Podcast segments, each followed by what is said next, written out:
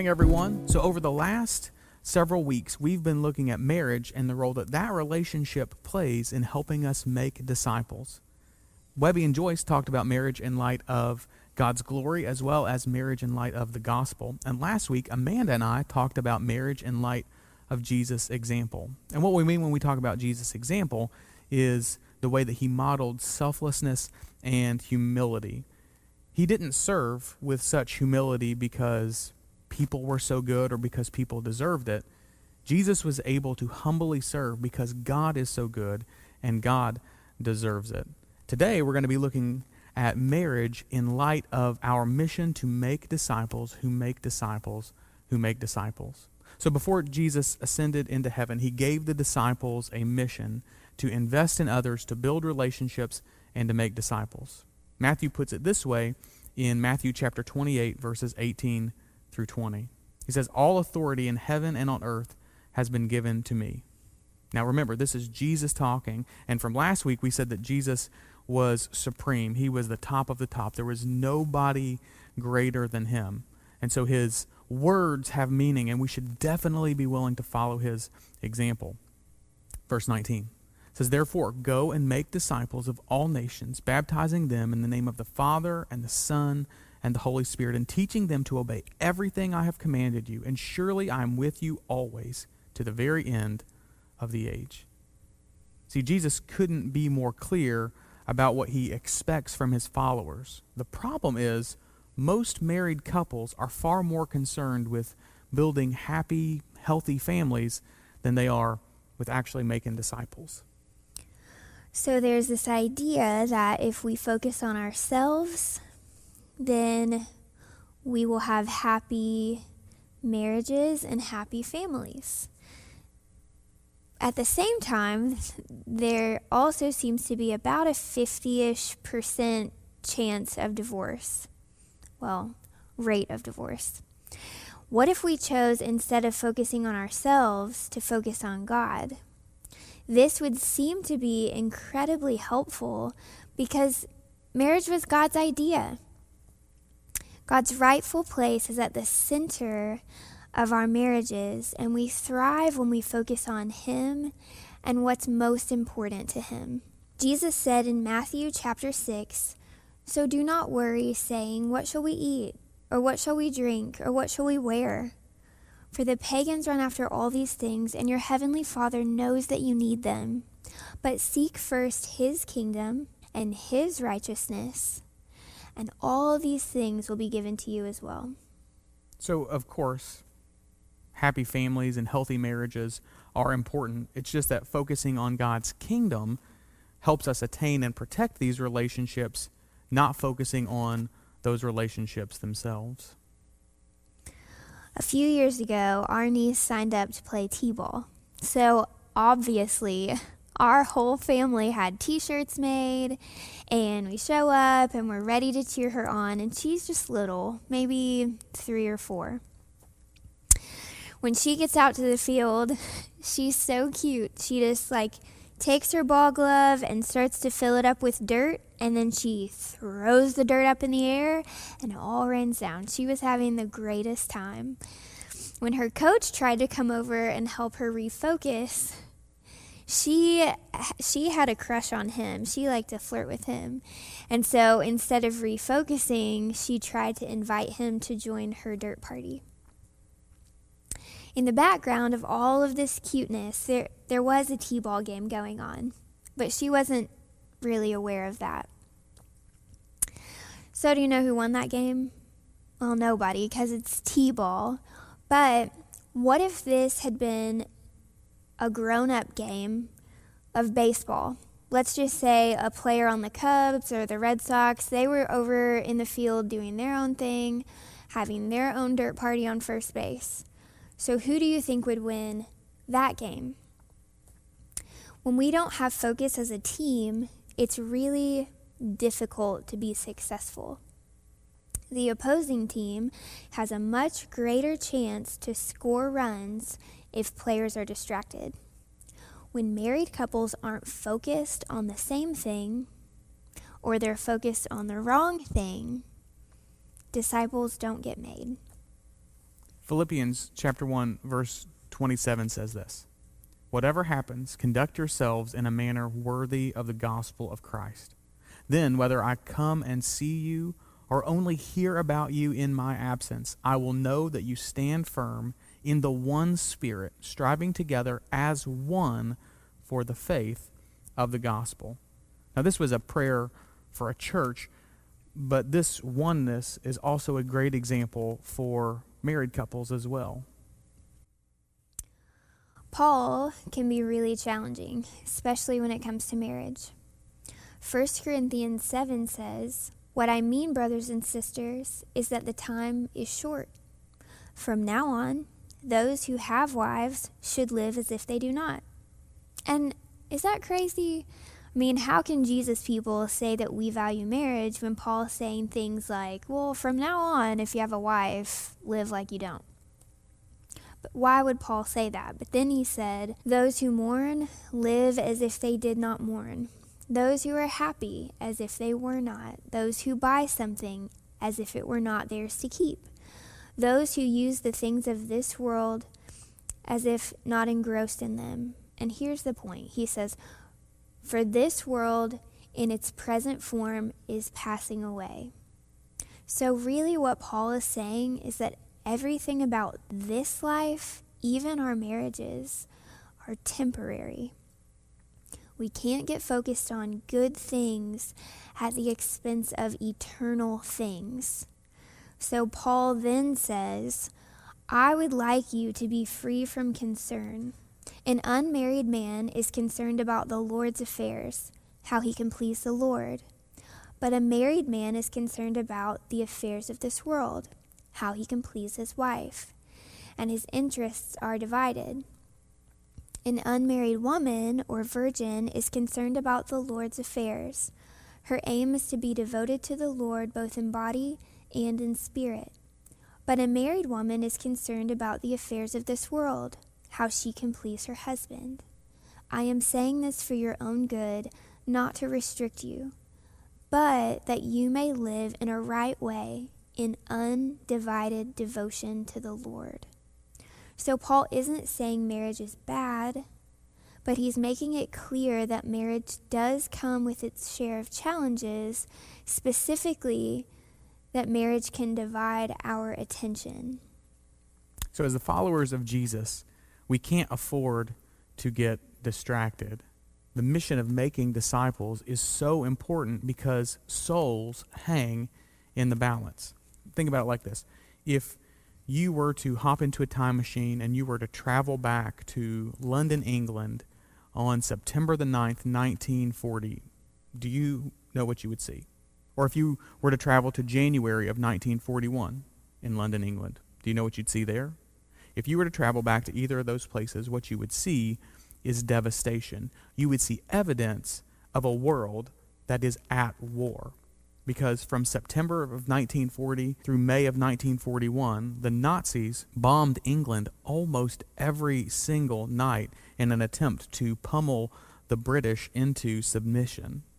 In his final letter to Timothy, before being executed in Rome, Paul said this Join with me in suffering like a good soldier of Christ Jesus. No one serving as a soldier gets entangled in civilian affairs, but rather tries to please his commanding officer. Paul's message to Timothy is really, really simple and it's really, really straight straightforward. It is stay focused on what matters most, which is pleasing Jesus Christ.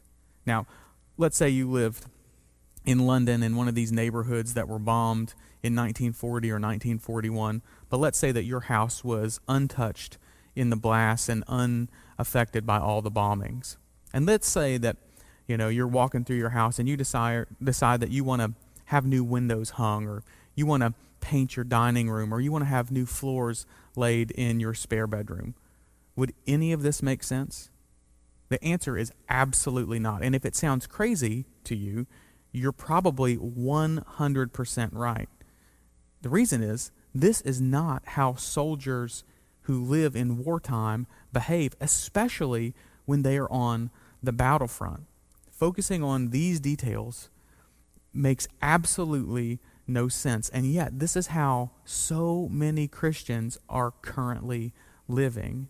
We are at war. This is a spiritual war, and our enemy is unseen. And far too many followers of Jesus are focused on things that just don't matter. This is what Paul was saying to the Corinthians. The time is short.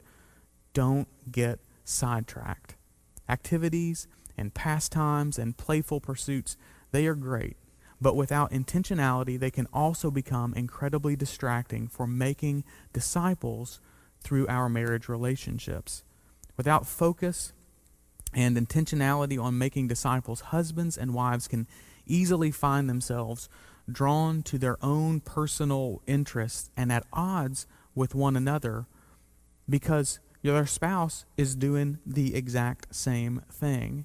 The fact is, being in war together keeps us from being at war with each other. Last week I told you that Frank and I are opposites in many ways. It's true. I get up early, he stays up late. He plays sports, I play music. He orders chicken fingers at every restaurant ever. And I like to try new food. He only wants to go on vacation where he's already been, and I want to go to new places. Here's a kicker I don't want to miss out on anything, so I try to be part of everything. He is satisfied to do one thing well or a few things well. And there's a lot of beauty in that. God had to teach me that specific lesson when we sat down to write this talk. I need to slow down. Despite all of our differences, we both love Jesus and we both love seeing people grow in their faith. The unity in our marriage comes as a result of our shared love for Jesus and the mission that he gave us. So, this kind of reminds me of something I read last year when the Last Dance documentary on the Chicago Bulls was airing on ESPN and Netflix. If you don't know, the Bulls are arguably the greatest NBA basketball team ever to exist. And they had arguably the greatest basketball player to ever play the game, Michael Jordan, on their team. Um, they were so good. Uh, the Bulls won six championships. They won the championships in two different runs, back to back to back, on two different occasions. The Bulls, um, they had three all-time great players in Michael Jordan, Scottie Pippen, and Dennis Rodman. The really interesting thing that I read was the fact that Dennis Rodman and Michael Jordan never spoke to one another off the court. Rodman was quoted to say this. He said, Me and Scottie and Michael never had a conversation in three years in Chicago. Only time we had a conversation was on the court. That was it. And nobody believes that. The thing that I find super interesting about this is the fact that these superstars didn't need to be best friends who palled around every single night and shared all kinds of similar interests to accomplish their common goal of winning NBA championships. Their shared goal unified them on the court and cemented their place in NBA lore. Amanda and I, we are opposites in a lot of different ways, and we possess different gifts and interests and skills. But our love for Jesus and our goal for making disciples who make disciples who make disciples strengthens our marriage and helps us to fall more in love with each other all the time. If you want to have a healthy family dynamic and a healthy marriage, the answer could be pretty simple. You and your spouse, us too, we need to be on mission together, serving Jesus and making disciples who make disciples. Over the years, we've had people live with us. And during that time, we got to walk with them on their journey with Jesus. There were plenty of late nights talking and praying, or just nights in general with other people that we know talking and praying. people who are struggling. We've worked camps and retreats together. Um, we have given food to families who need it, watched kids so their parents can be together. And it's not like a list of like, these are the things, look at all these things. It isn't that. It's just like, this is how, like, a few ways that we have laid our life open to God and just said, have your way. And He did. And being able to walk with Him in that is, is really cool. Making disciples begins with investing in people and building relationships. You don't have to be a scholar, you really just need to be available. And the awesome thing is that Jesus promises to meet us there. When he says, Go and make disciples, remember, he also says, And I will be with you. When we go through seasons where we feel like we're far from Jesus, there may be a quick and easy fix, and that is go where he promised to meet us, to the places where we are making disciples. So, what about you? What about you and your spouse? Where is your focus? Are you focused on having a happy family and a happy marriage? Or are you focused on God and making disciples? You can be happy doing that too. But what's your focus? Are you at war alongside your spouse? Or are you at war with your spouse? The truth is, when married couples begin to view their marriage in light of the mission to make disciples, they will fall more in love with one another than ever before. Let's pray. Heavenly Father, thank you so much for your word, for the way that it inspires us and encourages us to live more like Jesus. Father, I pray that you will give us eyes to see the mission that is in front of us. Help us not to be distracted by things that don't matter and Father, I pray that you will bless our marriages and you will use them to make disciples that grow your kingdom and advance the gospel. We love you and pray all these things in Jesus' name. Amen.